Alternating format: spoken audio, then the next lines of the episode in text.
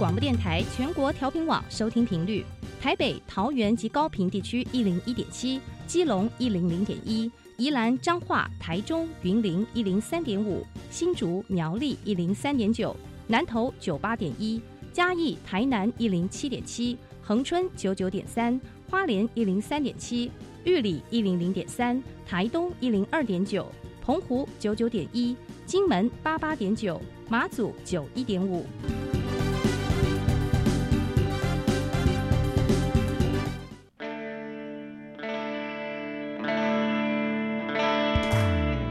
时时有惊喜，生活处处是学习。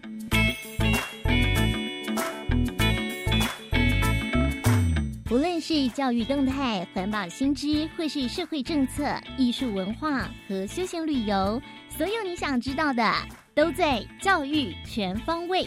每周日上午十点零五分到十一点，邀请您与我们一同打开学习新视野。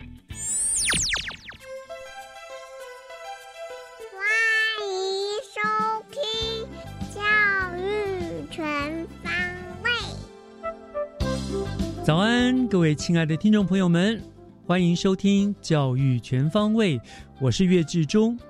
今天是八月四号，刚巧呢，也是农历的七月四号。那农历七月就是所谓的鬼月哈，在这个月当中呢，总是有会有很多很多的禁忌。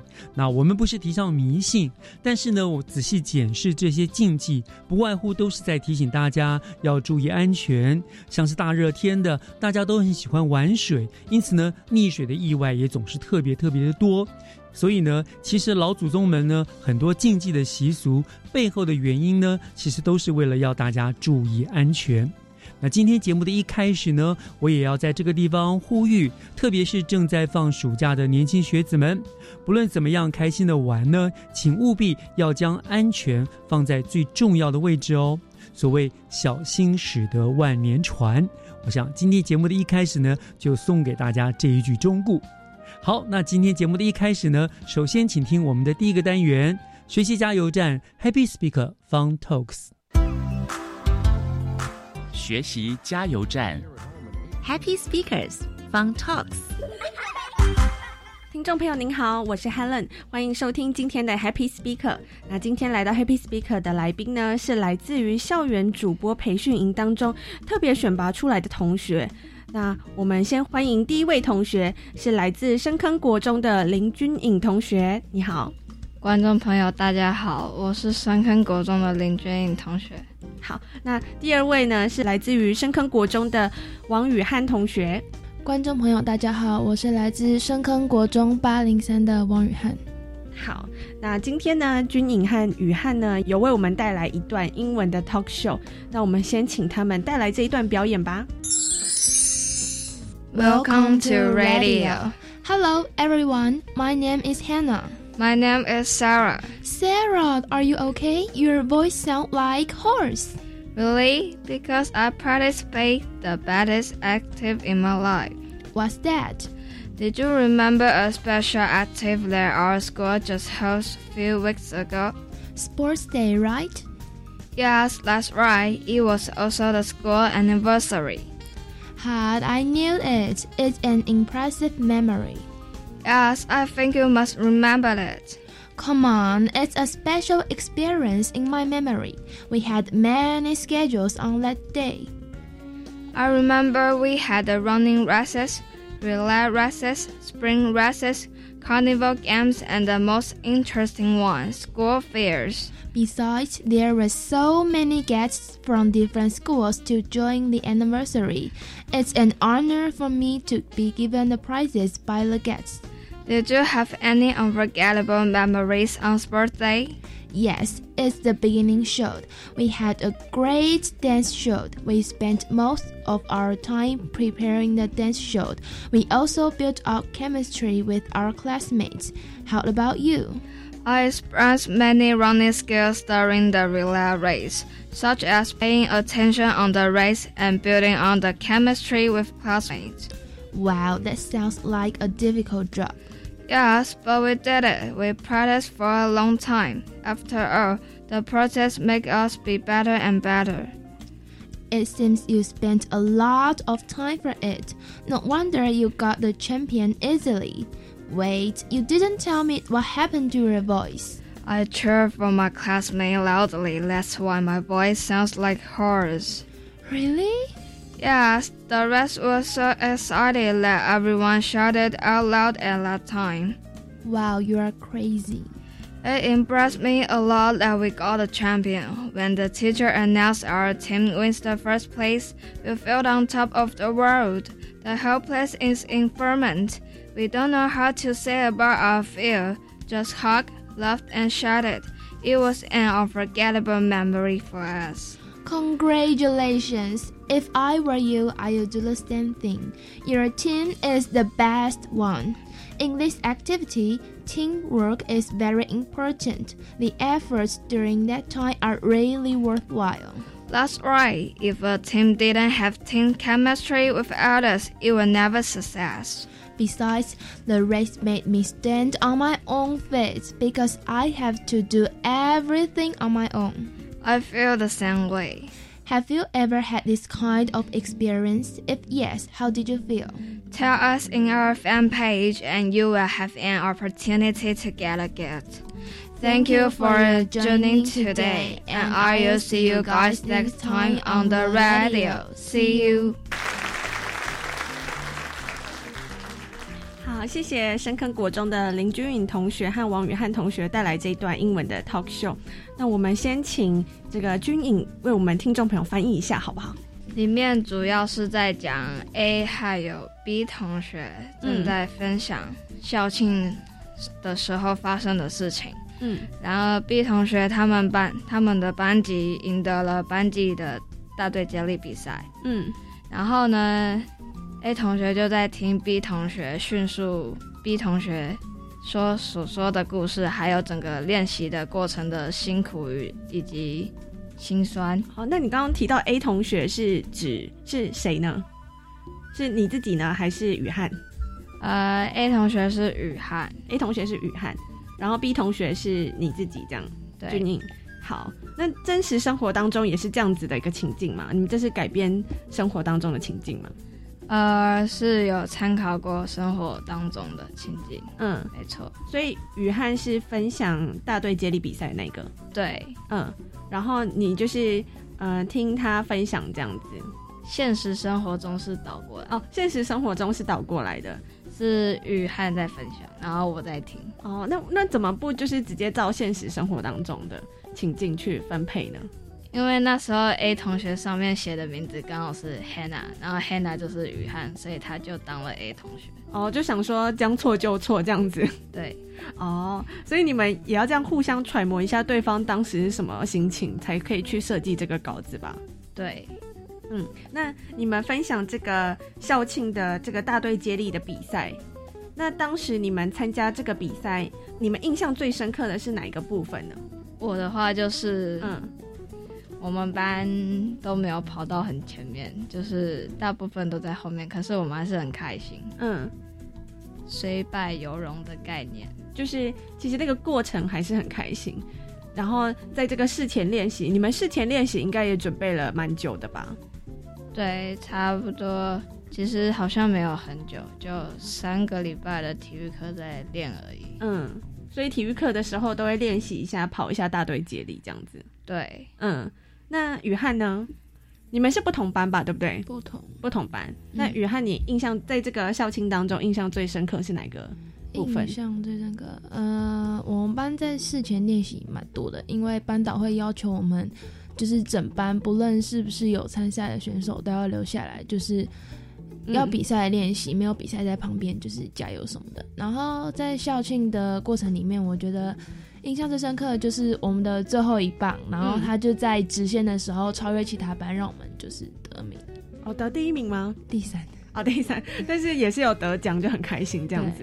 哇，所以是呃，到后面本来可能名次没那么前面，但最后一棒就是很努力的跑，就跑到了第三名这样子。对哇，那这样子最后一棒，你们应该看得很紧张、很刺激吧？对啊，然后也要感谢前面的同学，就是没有放弃。嗯，就是前面虽然知道可能落后很多，可是还是很认真的跑。那雨汉，你也是也是跑步的其中一员吗？嗯，对，嗯，你是排在中间呢，还是前面？第前前面吧，第三，第三、第四、第三、第四，总共是几磅呢？就是女生先跑，然后再男生跑嘛，然后总共加起来是二十磅。哦，可是是女生，女生比女生的，对不对？没有，没有，就大家一起混在一起跑。对，可是是女生前十棒先跑，男生后十棒再跑。哦，那男生，所以男因为男生跑比较快，所以会排在后面这样子。没有，是每班都每班都是这样子。嗯，那你们是怎么分配那个站立的呢？因为好像排大队接力可能会根据每个人跑得快慢，然后就排那个顺序，对不对？嗯，就可能前前三棒跟最后三棒可能要叫不是中间再快一点点的，然后然后中间人就是穿插那个速度啊，就快慢快慢吧，中间是穿插快慢快慢，对，然后前面会排比较快的，一点，然后应该后面也会排比较快吧？嗯，对，所以你算是比较快的其中一个这样子吗？呃，大概吧，还是你觉得有其他人更厉害，跑得比你快？嗯，不清楚，不清楚，反正就是大家被给你排第四个，你就排跑第四个这样子。嗯，对，哦，那军营呢？你在这个大队接力当中，你是排哪一棒呢？我是排女生算比较后面的，嗯，呃，也是要负责追的那一种。就是要冲刺，到后面要冲刺的。呃，对，差不多。哦，所以你算是跑比较快的喽。呃，我不知道，就是差不多，差不多。所以你们你们都比较属于，可能也不会去关注别人跑比较快，就是在班上给我排第几棒，你就排第几，你就跑第几棒这样子。对对，哦，好，那在这个校庆当中，你们除了有参加这个大队接力，你们还要参加什么运动比赛吗？有两人三角。两人三角，那雨翰也有参加两人三角，没有，没有？那你参加两人三角有什么感想吗？呃，因为我旁边搭配的那个同学，嗯就是我们其实练习的时候默契很好，嗯，可是呢，真正在跑的时候就没有说到很好。所以表现就是比练习的时候还要没有那么好，这样子。对，可是其实我们没有很在乎那个奖项，我们都是上去玩的。好，开心的这样，对，还是说是因为比赛的时候比较紧张，所以就没有跑那么好？应该是说就是那个那个系在脚上的带子没有绑得很好，嗯，然后就会混乱。然后可是我们还是用在玩的心态，然后把那个跑完。哦，所以其实在这个校庆当中举办的一些运动比赛，嗯，你们没有那么注重名次，就是觉得说在当中玩的开心是比较重要的这样子。对，嗯，好，那今天很高兴能够邀请到深坑国中的林君颖同学和王宇汉同学来到这个节目当中呢，和我们分享就是两位在深坑国中参加的一些运动比赛。那谢谢你们今天到节目当中和我们分享这些活动。那今天很高兴能够邀请到你们两位，谢谢你们。谢谢大家。好，那今天 Happy Speaker 的单元就到这边，我是 Helen，我们下次见。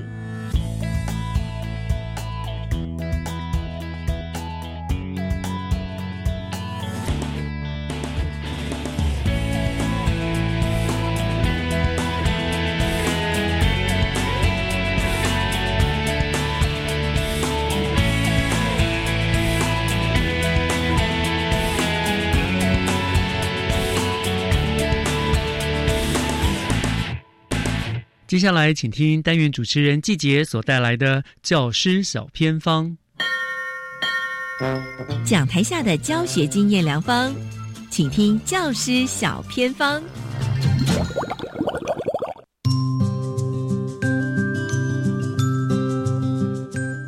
迎所有听众朋友收听今天的教师小偏方。今天很开心，我们来到了丹凤国小，要来分享学校老师怎么样来激励学生哦。今天非常开心，邀请到的就是杨玉慧老师。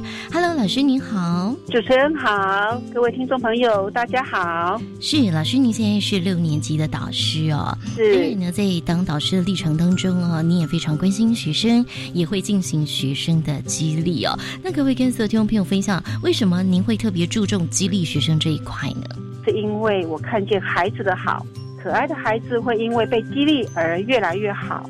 孩子也会因为内在被激励而产生努力，形成向上向善的动力，进而产生善的循环。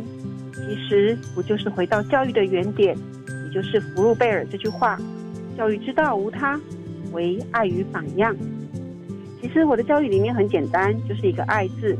我爱班上每一个小朋友，爱乖巧懂事、听话顺服的学生，也爱调皮闹事、常常出纰漏的小朋友，更爱那些不可爱的学生，特别是那些少数的特殊生。我曾经听过一个纽约贫民区所发生的感人故事。住在那里的学生，他们各项资源都十分贫乏，学生不但自暴自弃，甚至家里的人也放弃他们。一致认为他们长大后就是混帮派、卖毒品，有些年轻人横死街头，甚至死于斗殴或枪战中。有一位教授以这个区域的孩子为研究对象，长期追踪他们日后的发展，是否这些弱势的孩子长大后都是一事无成呢？但令人惊讶的是，他发现许多孩子非常有成就，有法官、有律师、有老师、会计师。还有大联盟或 NBA 的球星，还有杰出的企业家、一流的业务销售员。这位研究的教授一一的访谈他们，从他们的对谈中，都共同提到一位改变他们命运的小学老师。如果没有这位老师，就没有他们今天的成就。这位教授费了很大的一番功夫，努力的找到这位年老发白的小学老师，访问他当年是怎么教这些孩子们的。让这群生长于贫民区的孩子们都因他的影响而奋发向上，在逆境中依然坚持理想，往目标迈进。这位年迈的老师以微弱的口气说：“我没有教他们什么，我就只有爱他们而已呀。”这个感人的故事也给我很大的启发和激励，也让我深深了解到，爱是一切教育的核心。没有了爱，谈教育都是空谈。所以我决定用爱来经营我的班级，来激励我的学生，让学生知道老师爱他们，也教导引领学生爱自己、爱别人，使整个班级在爱的氛围当中营造出优质的学习环境。其中，用爱来激励学生。就成为我班级经营是否成功的关键了。哇，真的很棒哎！所以呢，在我们玉慧老师的这个带的班级里面是充满爱的，所以同学们非常幸福哦。这也想问一下玉慧老师啊，您是怎么样来激励同学呢？有什么样的方法？我激励学生的方法很简单，就是以正向的语言来鼓励学生不断求进步，培养荣誉感，建立好品格。面对时常犯错的学生。我不会一味的责骂他，我会握着他的手，用坚定的眼神对他说：“做错事没有关系，但是下次不要再犯相同的错误，反省改过永远都不嫌晚，知错能改。在杨老师的心目中，你永远都是好孩子，老师相信你一定做得到。我爱每一个学生，爱那些可爱的，也爱那些不可爱的小朋友。在班上，我常常会拥抱孩子。”拉近和孩子之间的距离，他们心里的话也很自然的会跟我分享。那种师生间的信任感和爱的交流是很棒的事情，让学生感受到老师对他们的爱，对孩子而言就是最大的激励了。爱能遮掩一切过犯，爱能包容一切。我会清楚的告诉学生，老师责罚你是因为你的行为不对，而不是讨厌你这个人。杨老师爱你们。反省改过，永远不嫌慢哦。知错能改，永远是好孩子。你们都是杨老师的心肝宝贝。我也跟小朋友强调品格的重要，拥有好品格比好成绩重要多了。培养小朋友积极正向的自我形象，同时也能尊重他人，大家都能彼此帮助，也都能尽力的贡献一己之力，让班上更好。以自己是班上的一员为荣。得到荣誉班跟校长合照，真是我们班的家常便饭呢。我不会处罚小朋友抬午餐餐桶，清洁班上环境。小朋友是以服务班上为荣。我们班要拥有好品格，并且平时就要好表现，老师才会优先指定派他帮忙抬餐桶、帮老师跑腿，或是清洁教室环境的责任的工作。因此，小朋友各个洁身自爱，一起服务他人。并且以能为班上服务为荣，大家都是争先恐后想要帮忙做事呢。为班上服务可是一种荣誉呢。而不是被老师处罚去做劳动服务。所以，学生在处处受激励的环境下，能够建立信心，养成乐于助人的正向态度。我之前有带过一个班，其中一个学生是家长会长的小孩，他的妈妈在家长日就向我表达感谢。他说，同学年的其他班级，许多家长跟他反映，班上打架或霸凌的事件层出不穷，十分令家长担心。反观在我们班上，却是一片和气，同学们彼此帮助。大家和睦相处，他的女儿每天都带着愉快的心情到学校上学呢。哇，真的蛮棒的诶！因为其实您会以自己的身教，比如说跟同学们的互动跟相处哦，来激励孩子，对不对？那有没有什么比较实际的方法？比如说哦，什么荣誉榜啊，或是怎么样的，会放在教室里面来做呢？有的，以前班上有一个很特别的孩子，他从来不抄联络簿，也不写功课。大部分的国字都不会书写，上课对他而言是一件很无聊的事。我在调整这个孩子的过程中，不断的用正向的言语鼓励他，也让他感受到老师对他的爱，时常拥抱他。当他无法书写发脾气时，我会用坚定但是很非常坚定的口吻对他说：“你是杨老师的心肝宝贝，杨老师爱你，老师相信你一定可以，一定做得到的。”他只要有一点点小小的进步。我就会立即给予肯定。这个孩子很特别哦，他不喜欢物质性的奖赏，我只需要在他的额头上按个赞，抱抱他，拍拍他的肩膀，他就很高兴了。呃，但是他的表现呢起起伏伏，时好时坏。我一度甚至灰心，想要放弃。就在这个当下，有一道亮光闪过我的脑海。这个孩子曾说过，他想要当电玩小子，可是却不识字，更不会写字。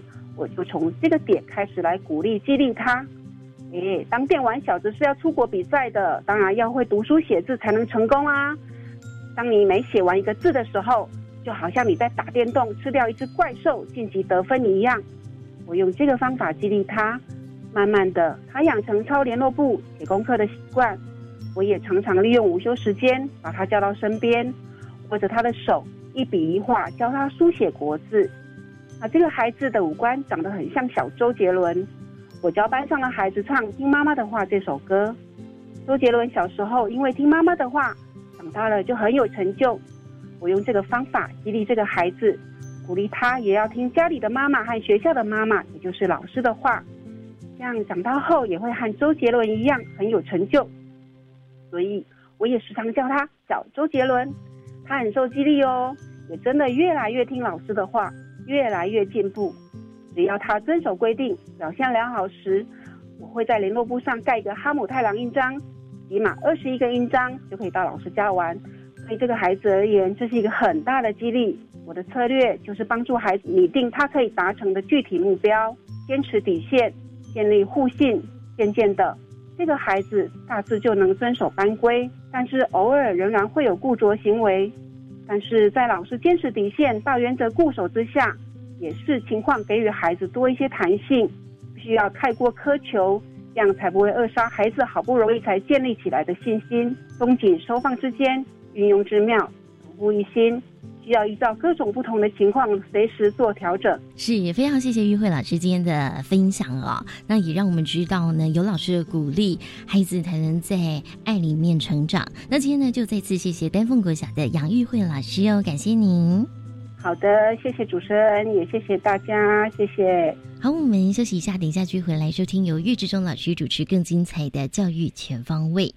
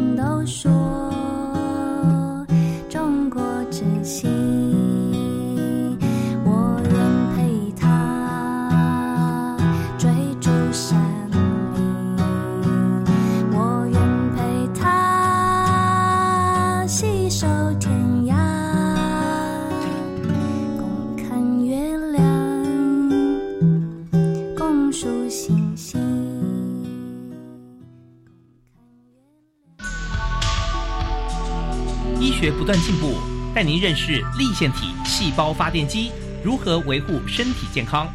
八月六号下午一点钟，教育开讲节目主持人李大华为您直播专访德国医药学专家陈蒂，欢迎准时锁定教育电台《生动全世界》粉丝团。哇！八月六号下午一点，大家来按赞哦。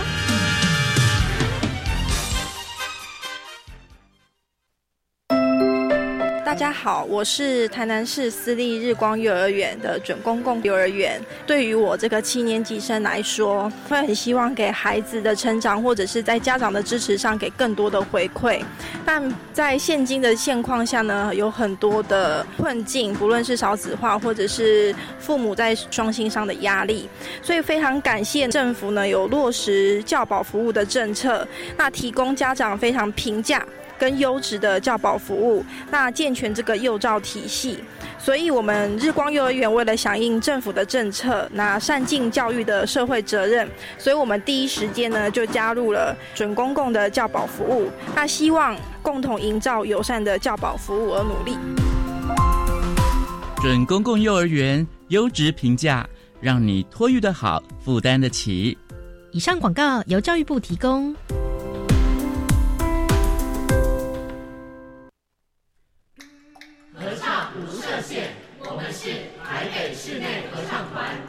现在收听的是教育广播电台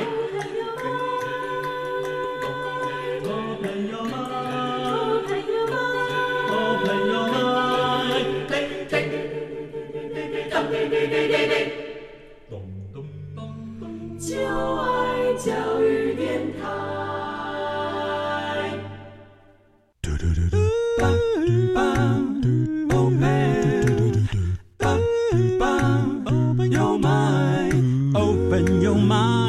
就爱教育电台。嘟嘟嘟嘟，咻比嘟爆打开您的幸福生活新视野，请听学习城市万花筒。您正在收听的节目是教育广播电台《教育全方位》节目，我是岳志忠。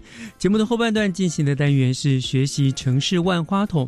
我想呢，怎么样的节约能源一直是环境教育的一个非常重要的课题哈。毕竟能源有限，而人类的成长呢却不曾停顿。如果说是我们无限量的挥霍能源，最后呢能源耗尽，大自然也遭到破坏，那这一切的恶果呢，还是要人类自己来承担的。所以呢，从教育、从校园着手，让节能成为一种生活态度，我想绝对是一个最根本的一个做法了。那么新北市政府在这个部分的努力呢，成果可以说是大家有目共睹的，也连续多年呢获得了全国节电竞赛的第一名。那么今天我们呃万花筒的单元就要为大家专访新北市政府教育局工程及环境教育科的刘美兰科长。我们要请科长来跟大家谈一谈新北市的校园节能大作战。科长已经在我们的线上了，科长早安。早安，主持人早，各位听众大家早安。谢谢科长再次接受我们的访问了哈，谈这个非常重要的节约能源的问题哈。那呃科长我们都都知道啊。呃，这个能源教育一直是一个非常非常重要的一个环教的议题哈。那我想首先就请呃科长跟我们的听众朋友们分享一下，新北市到底是怎么样来带领学校去推动所谓的能源教育呢？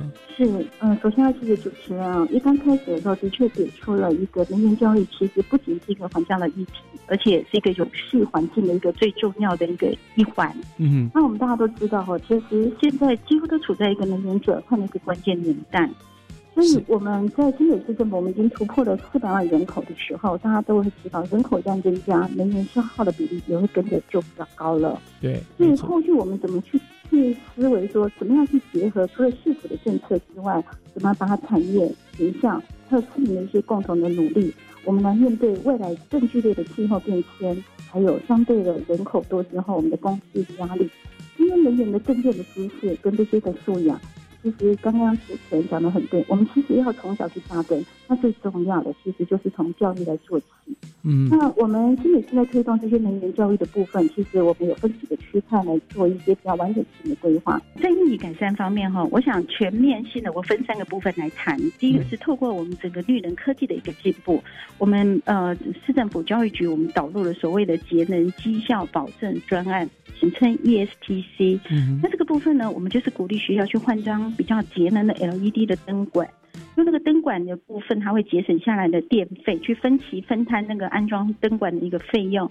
那这个部分除了减轻政府跟学校的一些相关的财政负担之外，其实更有效的就去改善学校。照明耗能的这个问题，对。那另外一个方面，为了有效的去管理这一个能源运用的状态，我们在一百零七年，我们就开始设置了所谓的校园能源的管理云端平台，我们简称叫做能源云。那在学校里面的话，为了要这些能源云，相对的学校端就要去设置所谓的智慧电表，让整个用电的数据是可以可视化的。那适切的去调那个调度那个用电有没有？还有学校端的在契约容量的部分的话，可以有适度上的去调整。那这些后续后端的那些数据，就会引发成为所谓我们所谓的大数据。这些分析的结果，我们也可以作为节能的一个课。哦，所以就让学校非常科学化的去节约能源，对不对？知道你到底什么地方浪费，什么地方节约到了这样子一个数据。而且最重要的是，它可视化，它可以被被那个老师们去运用。然后在节约能源的部分，因为可视化，所以有感。对对对对对，有个实际数据，然后也可以当做课程告诉学生，你看我们又省了多少的电，这样子哦。对对，没有错。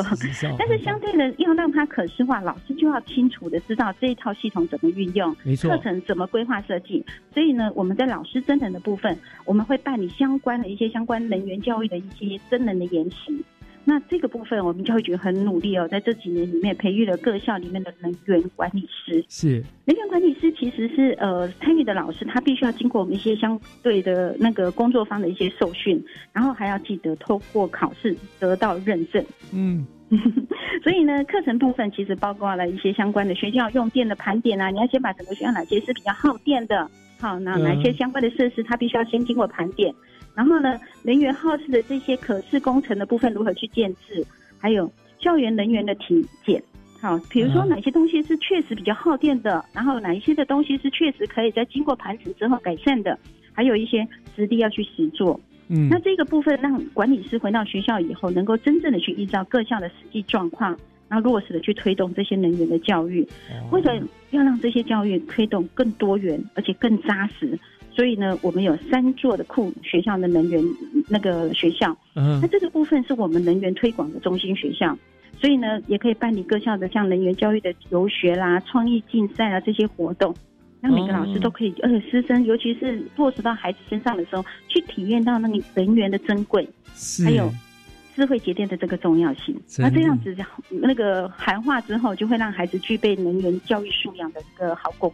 非常多元，好不？我们新北市的老师其实说起来真的是很辛苦，因为我知道他们要参加好多种各种各种的研习，你看，包括这种节约节约能源变成这种什么能源管理师哈，这个是呃新北市这方面努力真的是很辛苦，但是大家都很用心，也很有心了哈。那好，那刚刚您提到就是整个硬体的部分嘛，好，那我们也知道中央能源局是不是希望说在一百零九年底以前，照明设备都转换成为 LED 灯，因为它真的比较省电省太多了，所以可是我也知道，就是好像很多县市政府他们裁员不是那么宽裕，还有学校，所以为了汰换灯具的一个庞大经费，就感到非常伤脑筋。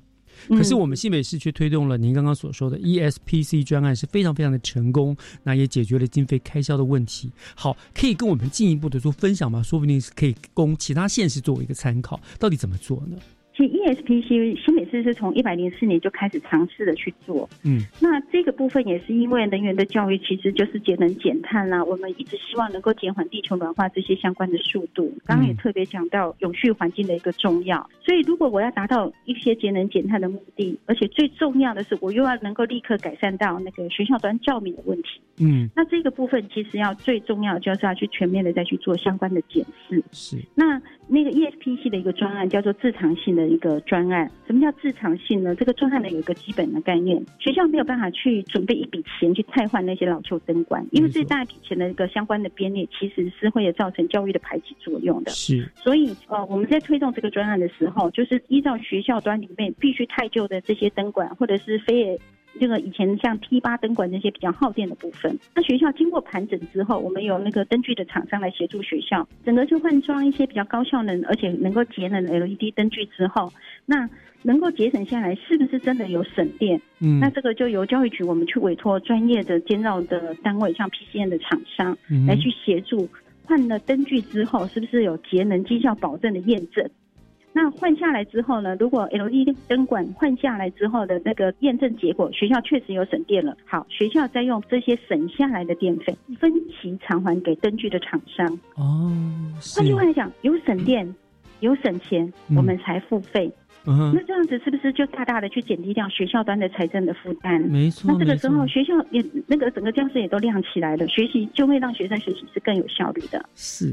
我这样非常感谢那些厂商、灯具厂商愿意配合哈。对对，真的也是特别感谢。所以从一百零四年我们到一百零八年，我们在推动 ESPC，还有一些呃 ESPC，因为是二十四班以上，我们再让他去做这样的推动。嗯，那二十四班以下是整个偏乡小校，我们就直接专案全部都补助，因为节省下来的电费就可以让学校端有更多的金资门可以去使用。是，所以我们大概补助了两百八十个学校去做相关的参与。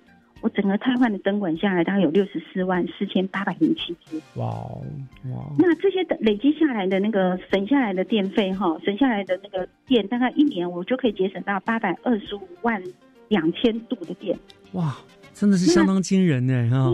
那最最感动的还有节碳量的部分，节碳量我大概就可以节省到四百五十八万左右。哇，四百五十八万吨，对，好可怕，好厉害哦。嗯。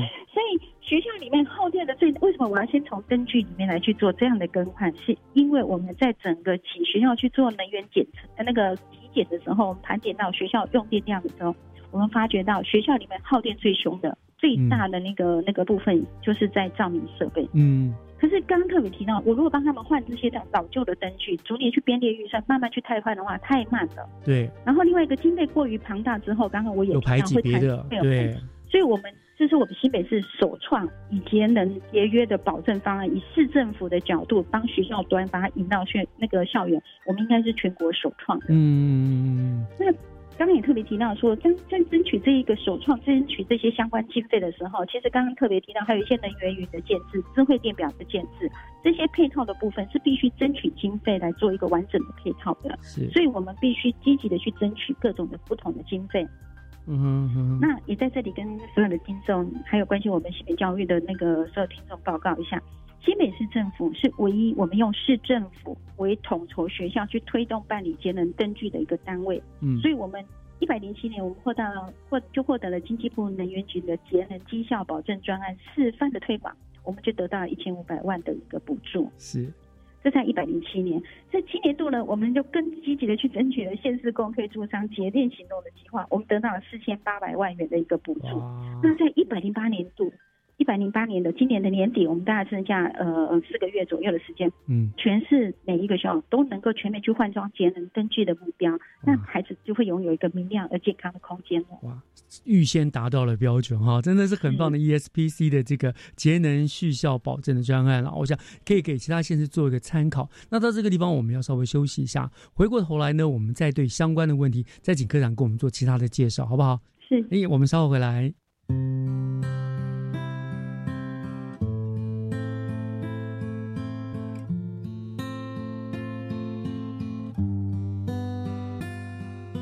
学长说过，想爸妈只要会弹吉他，又帅又酷又有才华，就是弹吉他。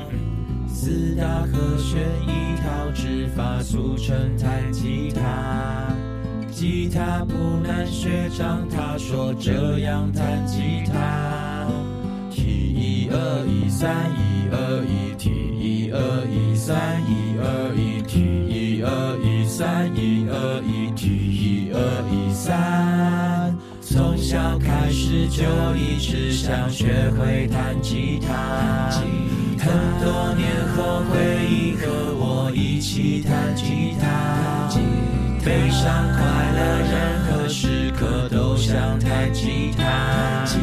废话少说，现在马上开始弹吉他。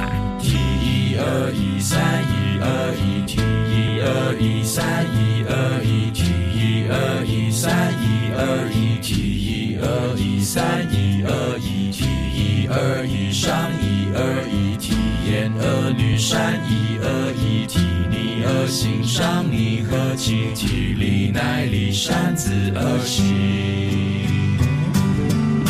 时间都停，他们都会来。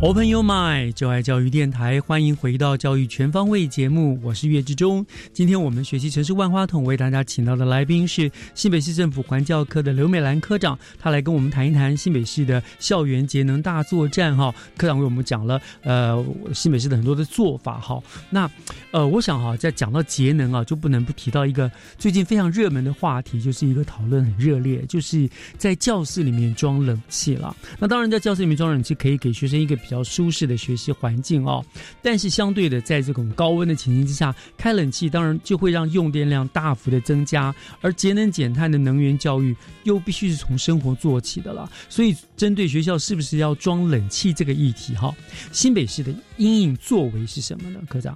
其实装这冷气是很多家长特别呃每次都会谈到这个的议题，但是我经常会觉得给孩子的一个永续的一个学习环境，那才是真正我们教育工作人员所应该要努力的部分。嗯那呃，大家都知道地球软化之后，其实夏日是非常高温的。那在这夏日的部分，最热的地方其实就是在七八月，而那时候其实我们是暑假，所以如何在其他的时间之内，让孩子可以在一个适宜的环境，这个是我们一直在努力的。嗯这个所以除了推动冷气的政策之外，我们新北市更推动的是多元降温的方案。嗯那多元降温的方案，在从一百年一直到现在哈，大概已经经过七八年，我们投入了大概有十亿的部分，就补助各个学校，像加装斜屋顶，或者是绿化屋顶，或者喷射式的水温降温防晒网，或者是遮阳板，嗯或者是甚至于像可持地景、增加循环扇等等导入自然风的这些设施。嗯这些学校里面，我们大概这几年来，我们补助的学校都有极好的一个成效。是比如我跟主持人报告一下，像莆田国小，莆田国小部分，我觉得以普通教室来讲的时候，他就去计算那个日照的角度去设设那个遮阳板，嗯。然后呢，把学校的里面的教室的窗户部分，把它气窗跟一般的窗户对调，让孩子随时可以打开气窗，上面那个窗户也也也可以反手的部分，他马上就可以去开启。所以学校里面的空气，教室里面空气如果能够流通，孩子不会觉得那么的闷热。嗯。图书馆的部分呢，设计观察风的流向有哪一些，设置了不同的窗户导入，然后把那个家具的摆设有没有窗、嗯书柜的摆设，让它可以变成一个导风的装置。嗯所以普贤公小的图书馆自从改装之后，全年不用开着冷气。哇，很厉害，跟 国中的那个部分是更更让我觉得呃有感动的。我请他做一个数据上面的一个调查，就是让我呃做一个创客以及科技教科技的一个评估，装置了一个呃水造物的降温，就是我们所谓的那个那个水雾有喷雾式的洒水降温的部分。嗯呃，因为国中设置了之后，大概一个温度大概平均可以降二那个两度，实质可以降两度，嗯但是那个体感可以降到四度以上。哇，所以孩子们只要看到那个水水雾那种凉凉的感觉吹到教室，那个心就会觉得比较就觉得沉静一点。啊，自然就觉得凉下来了。对对对，所以我们不是反对国中、国小去加装冷气的设施，嗯可是环境的永续其实是我们更关心的。对，其实那更重要。对嗯然后让孩子如何在一个适宜的环境里面学习，也是我们必须要去思维的。嗯所以我们希望能够兼顾到孩子的身心的一个心智发展。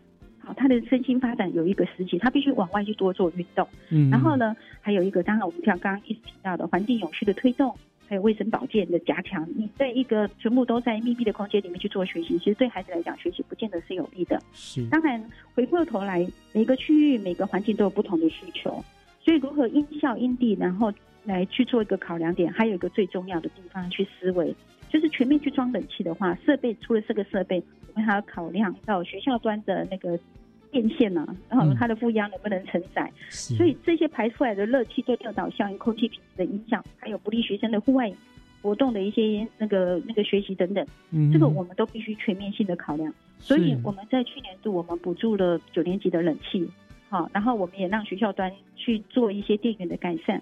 今年度我们希望能够把学校端里面的电源部分先进行体检，再来考量各项不同的这种呃那个用电设施的部分。嗯那这个区块我们有跟呃感谢我们的市长侯友于侯市长非常认同我们的这样的一个理念。嗯然后他但是他希望我们更积极的用低碳、节能、生态、健康、永续这五大的核心的部分，我们来推行夏日高温的改善政策。是，我想其实就是有有用用点心哈，因效制宜。刚刚您说的，其实可以利用很多不同的多元的方式来呃降温、调节教室的温度，让空气流通啦。呃，不一定要迷信于冷气的装设嘛，对不对？因为毕竟装了冷气，它毕竟就是会造成了很多的热的效能啊，其实会。呃，不见得是完全好的嘛，对不对哈？嗯所以这个真的是需要花点心思。很谢谢呃呃市长跟我们局端这边有 很用心的去做这个方案的解决哈。那我想就顺着上面这一题好了，我们讲的像每次到了期末的时候，各校都会办大型的一些成果的验收啊、成果展示会啊，发表大型的活动，对不对？那可能会在学校的礼堂啦或怎么样，就会开很多的冷气，那可能会造成我们说像契约容量的超越啦，或者是用电量增加，甚至跳电这样的危机哈。可是我们好像又不能说哦，不要。期末通通不准办活动，好像又不能这样子。那根根据这个问题，局端有没有什么个解套的方法呢？就如同我刚刚在特别提到，我们有一些相关的硬体设施。然后我刚刚有特别报告，我们有一个呃智慧的平台的源云的建制，还有智慧电表的这个区块。那这个部分就呼应到我们这一题的一个解答方式。我们透过了这些能源云的那个建制之后，然后呢，我们就让那智慧电表的那个那个数据是可以可视化的。嗯那这些就透过一些相关的智慧的一些管理、置换的那个大数据的一些收集这些相关的策略。那整个学校里面何时能够用电，或者是说在在超过契约容载的时候，怎么去做相关的卸载？其实在这个区块里面，我们都能够去解决。换句话来讲哦，像智慧能源云是我们从一百零七年两百九十九个学校，我们就全部要去做相关的建制。嗯那建制好了之后，全校的师生都可以借由这个呃网站，然后有看得到他们整个学校里面的能源地图，得到现在学学校目前的用电的数据。那这个数据里面其实是可以跟上个月的用电来做比较的。嗯然后呢，也可以看得到我们比如说，哎，我是板桥区，我是那个林口区，然后可以看到这些区里面学校的一些节电排行榜。哦，对，还有这样的那除了这个系统之外，其实我不是只有在做相关的节点，我们希望能够也得到最新的一些环境监测的资讯，像 PM 二点五，还有温度如何、湿度如何，嗯这些大数据、这些能源的资料，配合十二年国教的能源教育的那个教材，就可以融入到校本课程。是，对那，除了这个很重要。嗯，对对对，那除了这个之外，其实相对我们刚刚有 P L H P 的那个那个那个能源管理师，那学校里面的管理人员就可以依照他实际的需求去设定我的能源能源的那个需量的预测值。嗯所以刚刚特别提到，如果我办了大型的活动，那那个相对的话，用电量如果超约，警报系统就会用手机的那个简讯或者是 email 会通知这些管理人。那超电量了。对对对，你要赶快去办理相关的下载，或者是你要去检视是不是有哪个地方有问题了，嗯然后嗯要去调整用电量，这样就可以去减少异常的用电的支出的状态。是，那还有一个区块哦，我们也跟台电那边去拜会他们，也跟他们去寻求合作。嗯那当然，台电会提供学校临时用电的一个优惠方案。哦我们也会希望在，比如我们立即在我们的能源云啊，能够及时监控这些用电的那个情形之外，实时的去提供呃超越的警示之外，我们还有一个区块，我们有透过一个冷气空调控制。嗯，这是一个那个控制器的一个装设，那这个部分就是在我们一样智慧电表配搭配下来的部分，所以学校里面的空调设备，它可能诶可以经过它自己的 PC 或者是他的 notebook 或者是他手机的这些联网的设备，直接就在远端，他就可以去取代遥控器来切换教室里面的冷气。好厉害！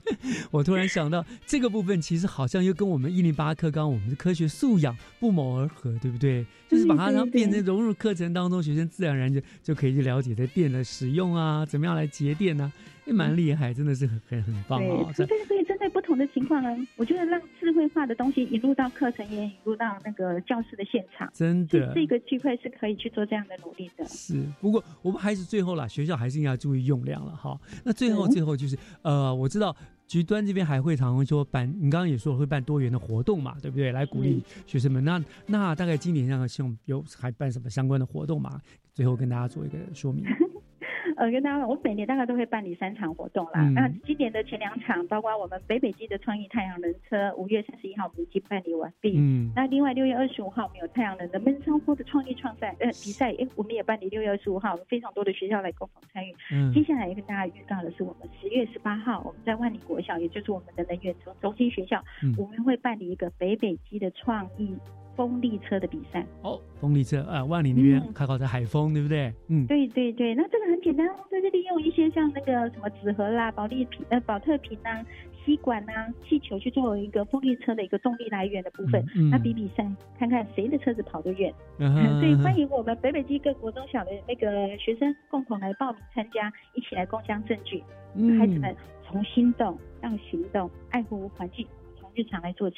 真的很棒，这就是所谓的寓教于乐，对不对？让学生都能够在轻轻松松的状态之下呢，将节能的观念和意识就转换成为生活中的一个自然的行为了。我想这样对于呃节能教育的推动更能够收事半功倍的效果，嗯，对不对？所以真的是辛苦你们了。我想呃，最后我要再一次的感谢我们环教科刘美兰科长。谢谢，今天看我们对，今天我们分享了我们新北市的节能这个校园节能大作战，我相信是很多学校、很多各县市的呃值得参考的很多的地方。谢谢科长接受访问哦，谢谢，谢谢大家，谢谢，谢谢。以上就是八月四号的教育全方位，感谢您的收听。天气很热，但是节能减碳的工作还是需要大家一起努力的。我是岳志忠，我们一起加油，下个礼拜天见喽，拜拜。